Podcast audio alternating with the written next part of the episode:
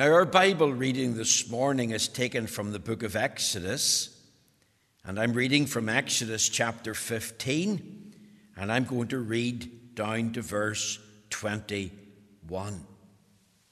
Exodus chapter 15, verses 1 to 21. Let's hear the word of the Lord, reading, of course, from the authorized version. Let's hear the word of the Lord this morning. Follow the Bible reading. If you have a personal copy, open and find the place. Follow the words. Listen to the word of God. You can see it on the screen. Exodus 15, verse 1. Then sang Moses and the children of Israel this song unto the Lord, and spake, saying, I will sing unto the Lord, for he hath triumphed gloriously. The horse and the rider hath he thrown into the sea. The Lord is my strength and my song, and he has become my salvation. He is my God, and I will prepare him an habitation, my father's God, and I will exalt him. The Lord is a man of war, the Lord is his name. Pharaoh's chariots and his host hath he cast into the sea. His chosen captains also are drowned in the Red Sea. The depths have covered them. They sank into the bottom as a stone. Thy right hand, O Lord, has become glorious in power. Thy right hand, O Lord, have dashed in pieces the enemies. And in the greatness of thine excellency, thou hast overthrown them that rose up against thee. Thou sendest forth thy wrath, which consumed them as stubble. And with the blast of thy nostrils the waters were gathered together. The floods stood upright as an heap, and the depths were congealed in the heart of the sea. The enemy said, I will pursue, I will overtake, I will divide the spoil.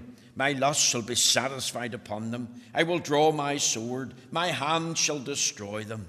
Thou didst blow with thy wind, the sea covered them. They sank as lead in the mighty waters. Who is like unto thee, O Lord, among the gods? Who is like thee, glorious in holiness, fearful in praises, doing wonders? Thou stretchest out thy right hand, the earth swallowed them. Thou in thy mercy hast led forth the people which thou hast redeemed. Thou hast guided them in thy strength unto thy holy habitation. The people shall hear and be afraid. Sorrow shall take hold on the inhabitants of Palestine. Then the dukes of Edom shall be amazed. The mighty men of Moab, trembling, shall take hold upon them. All the inhabitants of Canaan shall melt away. Fear and dread shall fall upon them by the greatness of thine arm. They shall be as still as a stone, till thy people pass over, O Lord, till the people pass over which thou hast purchased.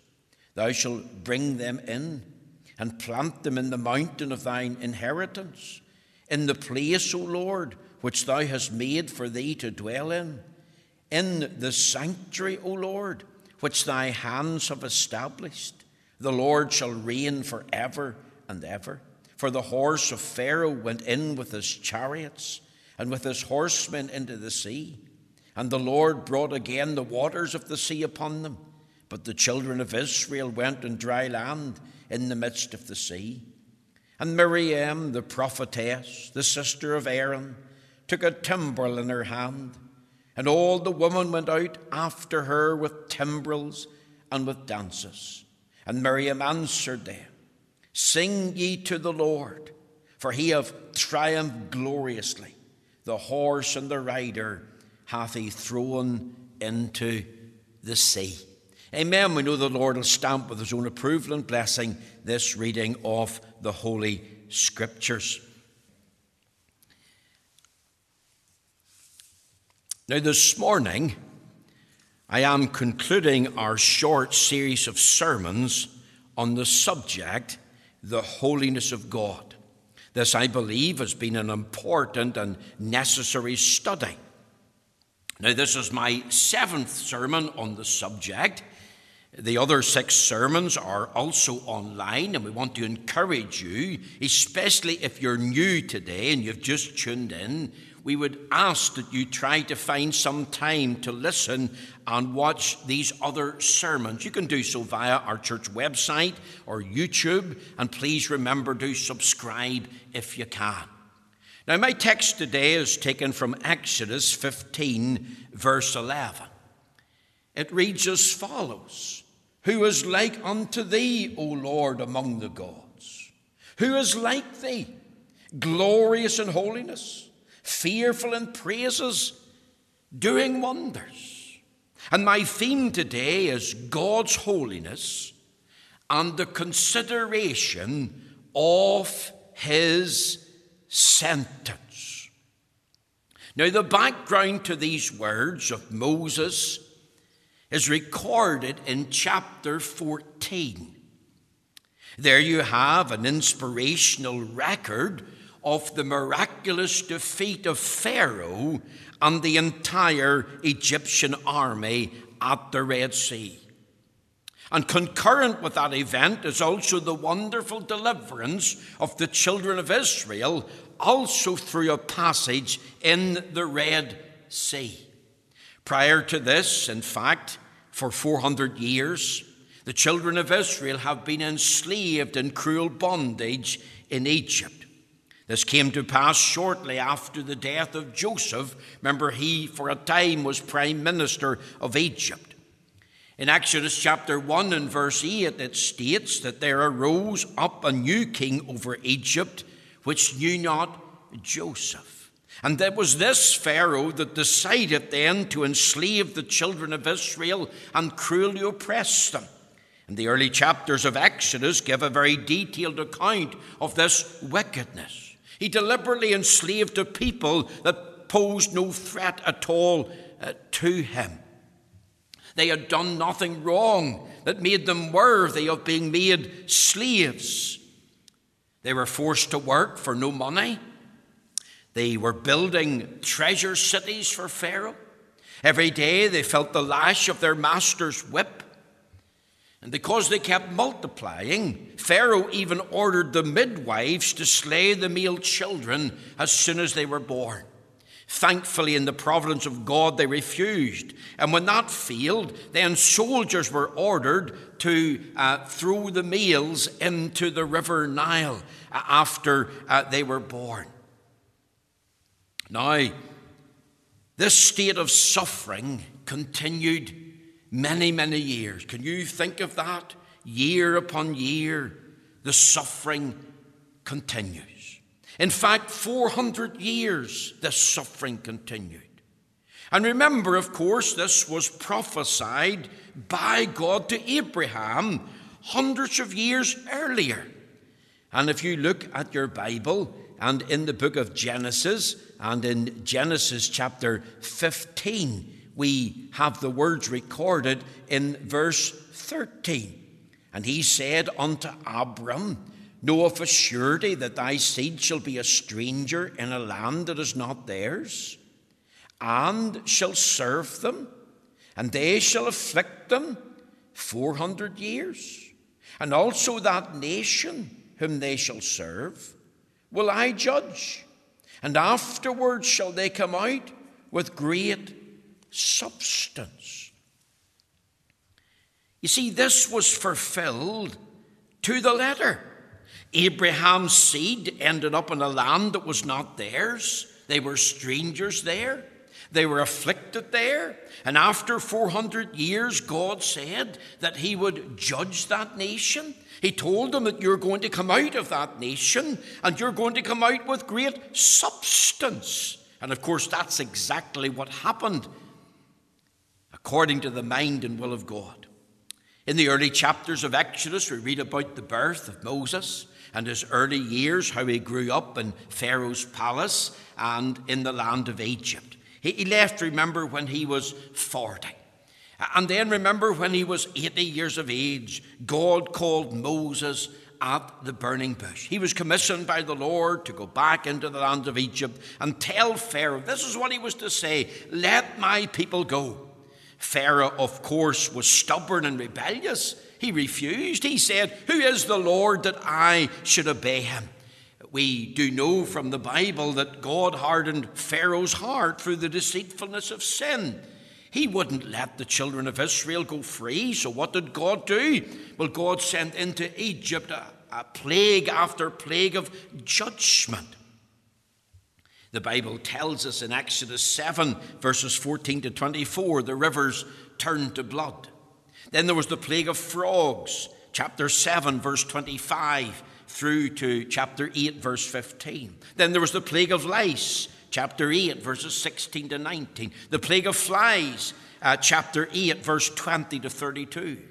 Then there was the disease of the livestock, chapter 9, verses 1 to 7. The plague of boils, uh, chapter 9, verses 8 through to 12 a, plague of thunderstorm, hail, and fire, chapter 9, verses 13 to 35. The plague of locusts, chapter 10, verses 1 to 20. And then, of course, there was darkness for three days, which was the ninth plague. Exodus chapter 10, 21 to 29. And you can read these for yourselves. And sadly, after each plague, Pharaoh refused to let the children of Israel go. At times he said they could go, and then he reneged upon his promise. He, he hardened his heart, as I said, through deceitfulness of sin. And Pharaoh has to be seen as a wicked, stubborn sinner before God. And here's his land that's devastated. It's stripped bare. The people are in despair. And then what followed was the tenth plague, the death of the firstborn. Every home not protected by the power of the blood of the Lamb, the death angel visited and, and, slew the firstborn child in that home. This, of course, was the last and the final plague. And what separated the Egyptians from the Israelites was the blood that was upon their doors. Uh, by the sign of the blood, uh, they were safe under its power. Sadly, many of the firstborn, especially if the Egyptians, were sentenced to die. Pharaoh called for Moses. He was told, Leave the land of Egypt, go serve your God in the wilderness. And the children of Israel, on the very night of the Passover, left Egypt a free people, left Egypt a redeemed people to the glory of God. Once they had left. Pharaoh and his officials then had second thoughts. They felt the children of Israel would be lost in the wilderness, so they pursued after them at the Dead Sea. And Exodus 14 opens up with a crisis for the children of Israel. Here they are facing the Red Sea, standing on its border, a, a deep, wide sea. They had mountains on either side. Behind them was the raging of Pharaoh's army. They, they could see the dust, they could hear the rumbling in the distance. And they needed what? They needed God's help. They needed God to intervene. This was a back to the wall situation. The Lord told them to stand still and see the salvation of God. And uh, of course, uh, the Lord miraculously opened up a passage for them through the Red Sea. Commentators tell us that that was about one mile wide through the Red Sea. The Lord, He blew with His wind, and wall of water stood on either side. Even as the children of Israel crossed over on the dry river bed, right to the other side of the Red Sea.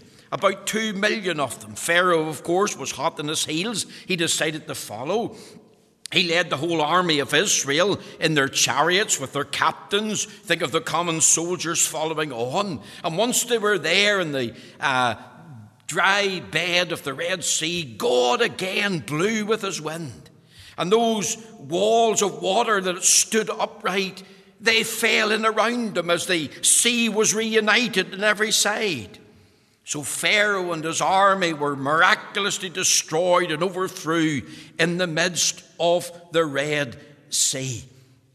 And isn't that, of course, what the Bible tells us in the Holy Scriptures here?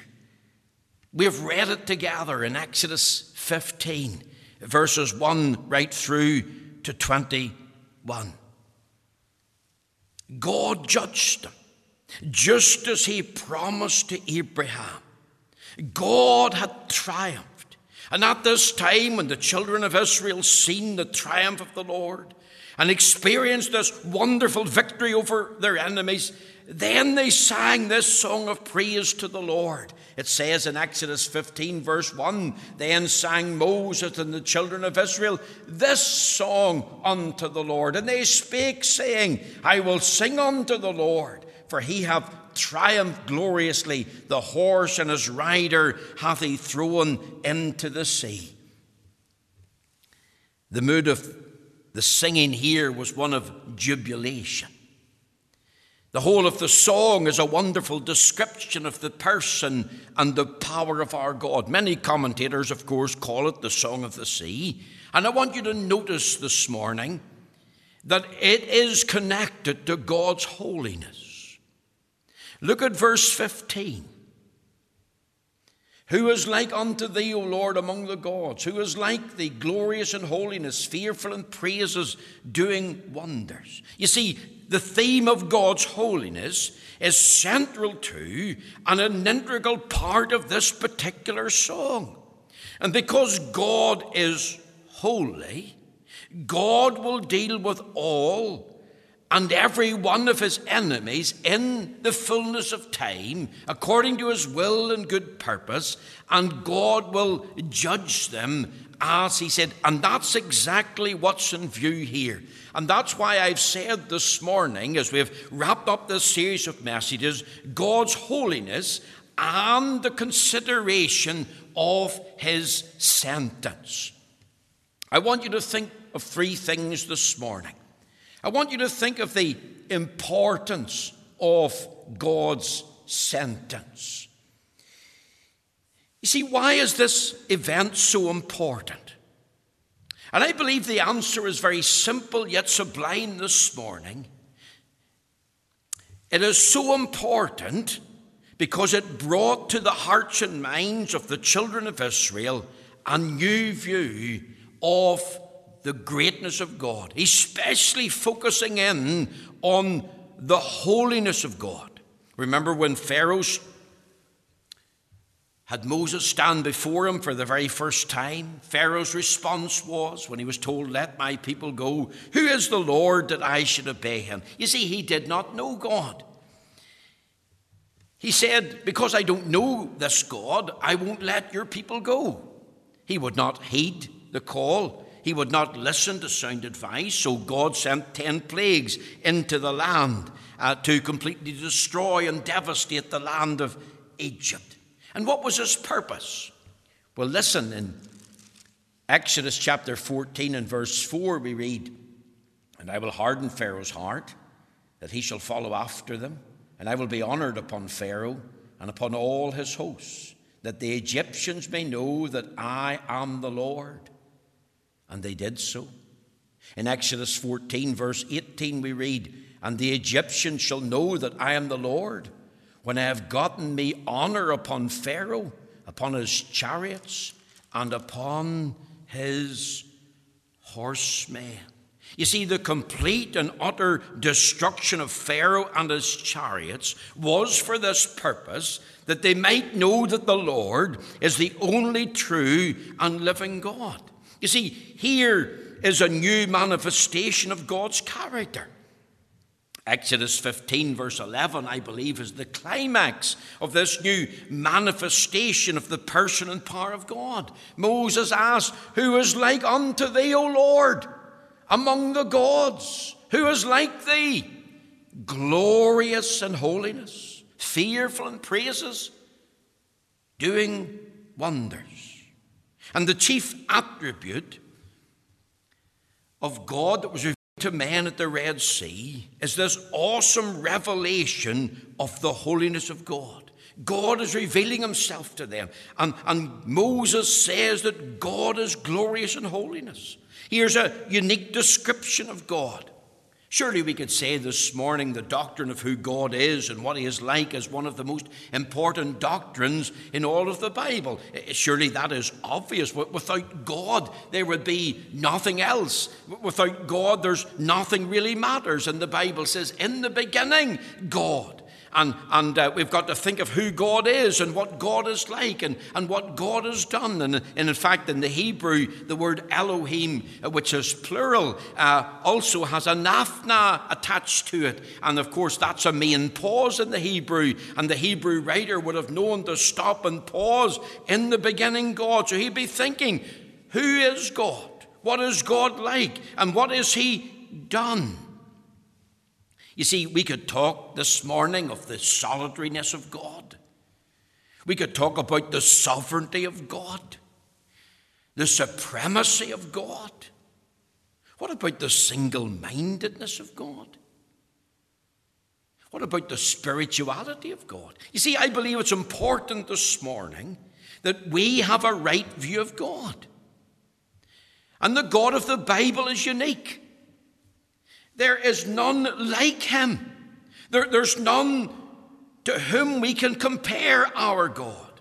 He is definitely not like the false gods, which are the invention of men's minds. He is above all beings. He's infinitely holy and better and higher and greater than even all the most powerful of human beings in the world put together. Remember what we read in the Gospel of John concerning God. The Lord Jesus said to the woman at the well in John chapter 4 and verse 24, he made a marvelous statement. He said, God is a spirit, and they that worship him must worship him in spirit and in truth. The Lord our God is one Lord. Remember, He's not divided into body parts as we are. He is one pure, indivisible Spirit who subsists in three persons Father, Son, and Holy Spirit, all equal, all coexistent, all co eternal. And I want to tell you again this morning that everything about our God, the God of the Bible, is that He is intrinsically holy. He is matchlessly incomparable to any other. He is completely separated from everyone and anything else. Oh, that we could get a manifestation of how infinitely pure and holy our God is. He's not just holy, you know, He's glorious in His holiness. God is most glorious because of the beauty of His holiness. And because of the beauty of His holiness, our God is most glorious. We can say again, holiness is not just one aspect of God's character or being. I want to tell you, it's not just one of His many attributes. God is holy, and everything about God is holy. His justice is holy, His love is holy. His wisdom is holy. His truth is holy. His name is holy. His mercy is holy. His grace is holy. And oh, that we could rediscover that. See, many today have an obscure, bent view of the love of God because they have forgotten that God's love is a holy love. I believe that the children of Israel seem to grasp this truth somewhat. It's like they'd been given a fresh view and a fresh manifestation of their God. Then sang Moses and the children of Israel this song unto the Lord. And part of that song was, Who is like unto thee, O Lord, among the gods? Who is like thee, glorious in holiness, fearful in praises, doing wonders? Is it any wonder Miriam answered the woman and said to them, Sing ye to the Lord. And talking about what God has done. And I believe, folks, this morning, you're listening to me, that's what we need in Northern Ireland. That's what Carryduff FPC needs. That's what I need. I need a fresh vision of my God. In fact, doesn't Moses say in this song, The Lord is my strength and song? And He has become my salvation. He is my God. And if He's my God, then I want a fresh glimpse and view of my God. And I believe, of course, sadly, that the Church of Jesus Christ has lost sight of who God is. We talk about God, But is it the God of the Bible? Is it this God who is thrice holy? Is it this God who is glorious in holiness in everything that he says and thinks and does? See, that's the importance of his sentence. I want you to think, secondly, the instruction of his sentence. Why have we such a pure view of sin today? Why have we such a poor view of hell and of judgment to come? Why is the doctrine of hell denied and eternal punishment? Well, here's the answer we have such a poor view of God. You see, if we have a poor view of God, we'll have a poor view of sin. And we'll have a poor view of God's sentence for sin. Remember, God has said in Romans 6 and 23 that the wages of sin is death. It says in Ezekiel 18, verse 4, the soul that sinneth it shall die. Psalm 19, or Psalm 9, verse 17, rather, the wicked shall be turned into hell and all nations that forget God. Now, here's the children of Israel standing on the eastern shore of the Red Sea. They have crossed safely to the other side, and they can see the dead bodies floating there. They can scan out onto the waters of the Red Sea, and they see more and more bodies emerging out of the depths. Bodies of fully clad soldiers, bodies of chariot men, bodies of cavalry men. And they understand as they stand there and watch this that this is God's sentence on Pharaoh's sin and the Egyptians. They understand that this was an act of divine vengeance, that this was God's retribution for sin and rebellion, that God had brought this to pass. You see, this God is glorious in holiness. And here's the instruction from these words God will not excuse sin. He'll not condone sin. He, will not praise sin. He'll not be indifferent to sin. He'll not be ignorant of sin. Remember, all sin is against God. What is sin? Catechism tells us sin is any um, want of conformity unto or transgression of the law of God. 1 John 3 and 4. Sin is the transgression of the law. And what we need today, and here's the instruction from these words not only the importance of his sentence, but the instruction from his sentence that we have a proper view of sin. You see, do we not list sins that we deem that are really bad? Killing innocent people. We know that thou shalt not kill. Premeditated, cold blooded murder is sin. We know that abortion is sin. And this church takes a very strong stand against abortion in Northern Ireland, or the United Kingdom, and throughout the world. We know that rape is very bad. Molesting a child is bad, it's sinful. The beating of your wife or the beating of your husband. We know those are really, really bad things. What about robbery, gambling, drug addiction, a drink problem? Well, you see, we look upon those things as bad. But what about our faults? What about our feelings? What about our murmurings and our grumblings and complainings? What about the sins of thought, the sins of word, the sins of deed? You see, in our mind, we think that some things are really, really bad, but other things are not really seen as bad. We don't see lust and jealousy and grumbling and murmuring and complaining as bad. But once we read God's word, then we discover that sin is one of the oldest things in the world. And we discover this that God deals with every sin. Do you know that God deals with every sinner?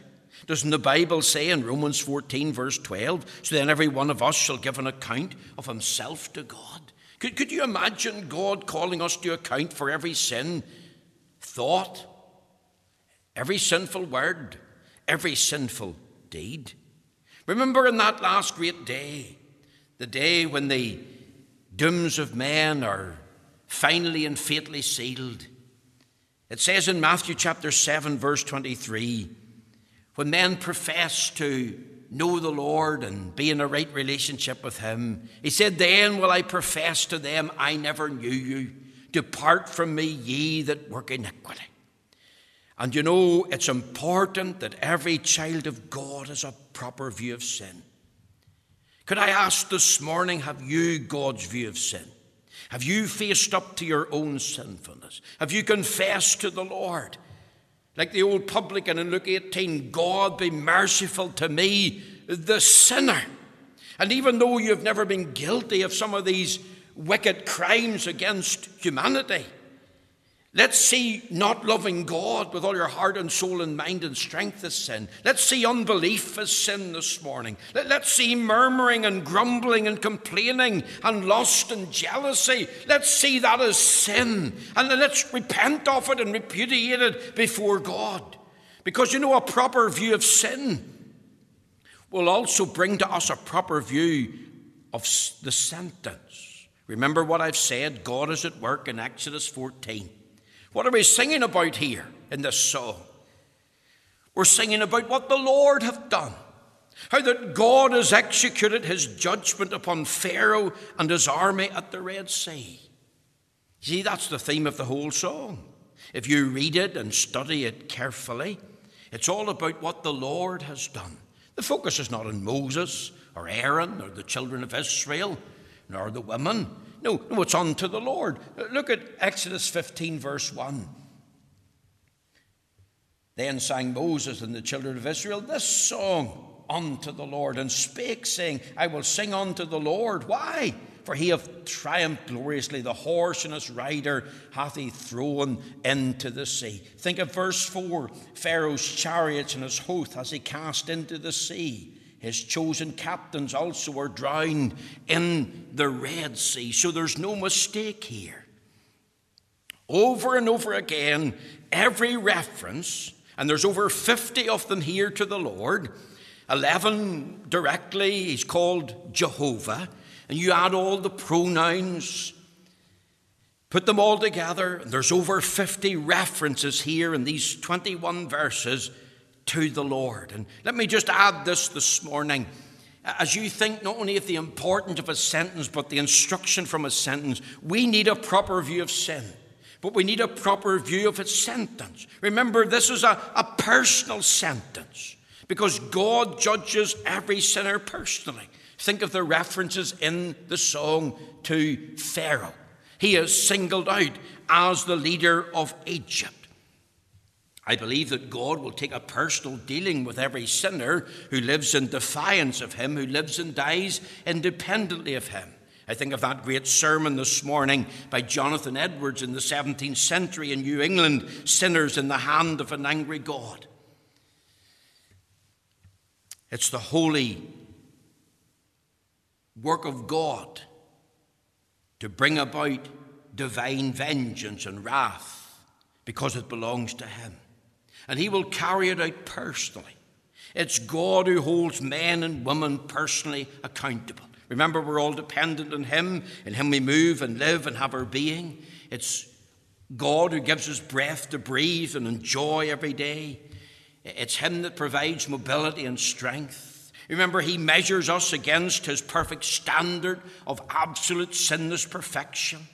And it's His law that's been broken and transgressed and trampled upon. Remember this holy God that we worship this morning? He cast out the angels that sinned in rebellion against Him. He threw Adam and Eve out of the Garden of Eden uh, as part of a punishment for sin. Remember, they died spiritually, they died physically, and of course, they were in danger of dying eternally. Remember, He destroyed Sodom and Gomorrah by fire because of the sin of homosexuality, which is an abomination to the Lord. He uh, ordered the death of the false prophets in the days of Elijah on Mount Carmel. 400 prophets of the grove, 450 prophets of Baal. He slew Herod in Acts 12. His body was eaten with worms, remember, because he gave not God the glory and thought he was a God. You see, it's God's work to judge sinners. And he judges sinners on the basis of his holy justice and holy wrath and holy grace and mercy and love. He is the heavenly judge. He's the one who does this. He's the only one who can pass the sentence. It's part and parcel of who God is. He's looked upon as the judge of the whole earth. This is not just a personal sentence it's a perfect sentence. The Bible tells us, as for God, his way is perfect. All he does is right and good and true. He's always true to his holy nature.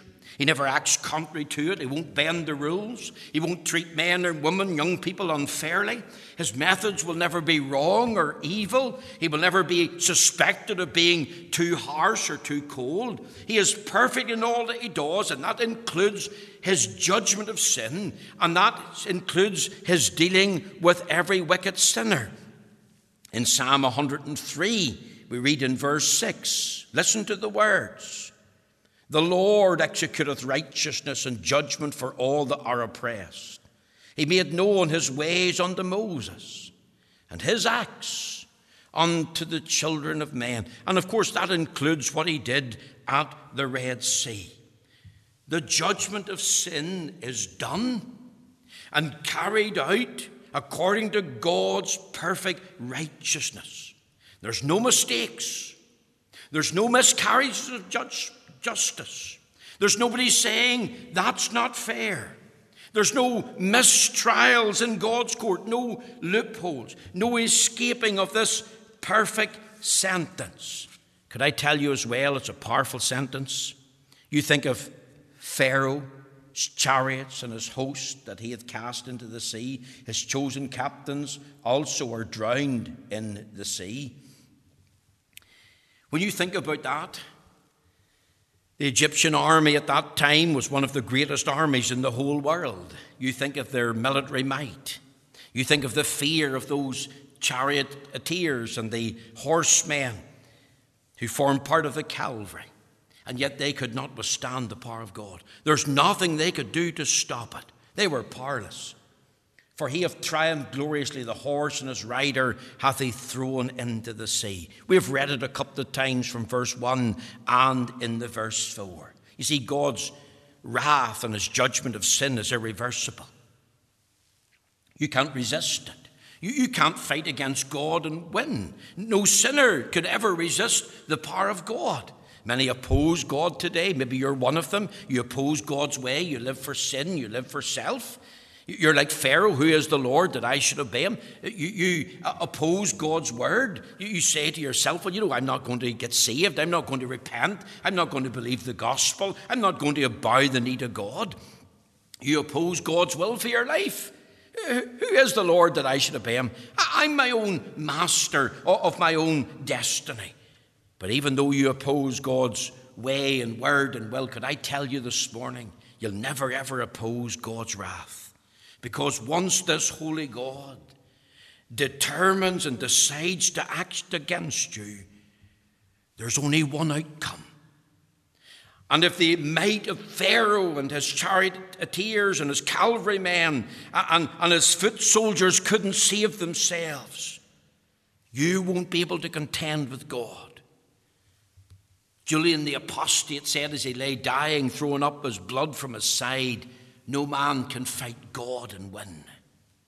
Could I tell you this is a permanent sentence? There was no escape for Pharaoh and the charioteers. There's no exit from this judgment. You think of the scene, how they died in the depths of the sea. The horses, the chariots, men with military uniforms, their, their bodies were there. This was irreversible. Not only irresistible, but it was irreversible. There was no way back. It was too late. And you know what the Lord Jesus said? Three times in John 8, verse 22 to 24 If you die in your sins where I am, there you cannot be. And I want to tell you this morning there are two ways to die. You can die in Christ, or you can die without Christ. And if you die without Christ as an unrepentant sinner, you'll be cast into outer darkness where the worm dieth not and the fire is not quenched, and there'll be no escape. There's no exit from hell. In Christ, you can enjoy eternal life and the blessedness and assurance of heaven. But outside of Christ, without Christ, you will experience eternal death and the burnings of an everlasting hell. And the only hope for you is this that you repent and believe the good news of Jesus Christ, the Son of God. You see him as your substitute, your surety, your sacrifice, your sin bearer, that you go to him and bow the knee to him and, and cry out like Thomas, My Lord and my God. You, you ask him, like Peter, Lord, save me, I perish. Remember the Bible says in 2 Corinthians 5.21, For he that is God hath made him that is Christ to be sin for us, who knew no sin, that we might be made the righteousness of God in him. The Bible tells us in Hebrews 10 and verse 12, but this man, after he'd offered one sacrifice for sins forever, sat down in the right hand of God. Do you know him? Can you see him today as your substitute, your surety, your sacrifice, your sin bearer? Can you see him as suffering the wrath of God for you? And can you say, I thank you, Lord, for dying an atoning death for me? Give me a proper view of my sin. Give me a proper view of the sentence of sin. You see, that is the instruction of his sentence a proper view of sin and a proper view of the sentence that's personal and perfect and powerful and permanent. And the only way of escape is Christ and Christ alone. Remember, Peter said, Neither is there salvation in, in any other, for there's no other name under heaven given among men whereby we must be saved. I want you to think of one final thing this morning as I finish. I want you to think of the, the inspiration of his sentence. Because these words, verse 15, as I've already told you, are central and integral part of this song. And I know there's many songs in the Bible but did you know that this is the first recorded song? We know that when God created the world, the uh, sons of the morning, the holy angels sang together, but we don't know exactly what they sang. We just know that they did sing, but we don't know what they sang. We don't know nothing of the words. But here's the first recorded song in the Bible. Here's one of the oldest. And notice it was sung unto the Lord. Verse 1 I will sing unto the Lord. You see, it's all about what the Lord has done, it's all directed to Him. This God who is glorious in holiness is also fearful in praises. We're to praise Him, we're to think about the doings of His wonders. We're to remember that the Lord is a man of war. The Lord is His name. It's all about a holy God and his doings and what he did. It's not about what Moses did. It's not about what the children of Israel did. It's not even about what the angels did. I know they were probably listening in. It's all about what the Lord has done. Isn't that so different to the songs of the world? Isn't the songs of the world opposite from the songs of the Word? Can I tell you a little story? You've heard of Charles Haddon Spurgeon. Whenever he was a boy, his grandmother said to him, Charles, for every hymn that you can remember the words of, I'm going to give you a penny. And of course, he learned as many hymns as he could when he was a boy. It's easy to remember things as a boy. I remember learning things as a boy and meditating upon them, and, and I was blessed by doing that. But when he was a wee bit older, his grandfather told him, I'm going to give you a shilling for every rat that you kill in the barn. And of course, in those days, there was 12 pennies in a shilling. So he thought, well, that was a, a very profitable occupation. So he killed as many rats as he could and learned as many hymns as he could. Well, you know, later in life, when God saved him and called him into the ministry, he actually made reference to this in one of his sermons that his most profitable occupation was learning those hymns. Because there's hardly a sermon that he preached where he did not quote some particular hymn or the verse of a hymn. And it's very important when we think about singing that we're singing unto the Lord and that our worship is directed to Him in light of who He is and light of what He has done. And of course, we must sing from the heart. And I believe that the children of Israel and Moses did that very passionately today. And I just want to say in closing that if the Lord has saved you this morning, then you should sing joyfully and passionately and heartily unto the Lord. And you should do so in regard to what He has done. And you should rejoice in what this God is going to do for you in the future. And as we sing about God, we should sing joyfully and gladly. I know we should sing individually. I know that we should sing congregationally. We can't do that today in the house of God, but you've already done that in your own home. And of course, the Bible tells us there in the book of Colossians, in uh, Colossians uh, chapter 3, uh, how we're to, to um, sing unto the Lord. It says, let the word of Christ dwell in you richly in all wisdom, teaching and admonishing one another in psalms and hymns and spiritual songs, singing with grace in your hearts to the Lord. And whatsoever you do in word or deed, do all in the name of the Lord Jesus, giving thanks to God and the Father by him. Here's a picture of the Lord saving his people. And this is the song of redemption. It's the song of the soul set free. And you know what's worth getting excited about? It's worth exalting God over. You should never be bored, young people. You shouldn't be annoyed. I know we're busy with many things, but you know, think of the less important things. We get so engrossed in them, but we overlook the more important things. And one of the things that we often forget and fail to do is to give praise and thanks to the Lord. And of course, singing helps us to remember to exalt the Lord. Isn't that what is happening here? The Lord is my strength and song, and He has become my salvation. He is my God, and I will prepare Him an habitation. My Father's God, and Him will exalt. Think of these affirmations here. I'll prepare Him an habitation. Will you prepare your heart right now for Him? Will you prepare yourself before Him to say that He's my Father's God? The God of mummy and daddy will be your God. Will you say this morning, I will exalt him? Oh, I, I trust this morning that you'll focus on his attribute, this chief attribute of his holiness. You'll think of God's actions, even in the judgment of the sinner, and you'll be inspired to sing a song unto the Lord in your heart. I trust this morning as we think about God's holiness, as we think about the consideration of a sentence, remember the importance of the sentence. Think of the instruction from the sentence, and think of the inspiration of the sentence. Let us sing heartily and joyfully unto our holy God today. The Lord bless you, and thank you for listening.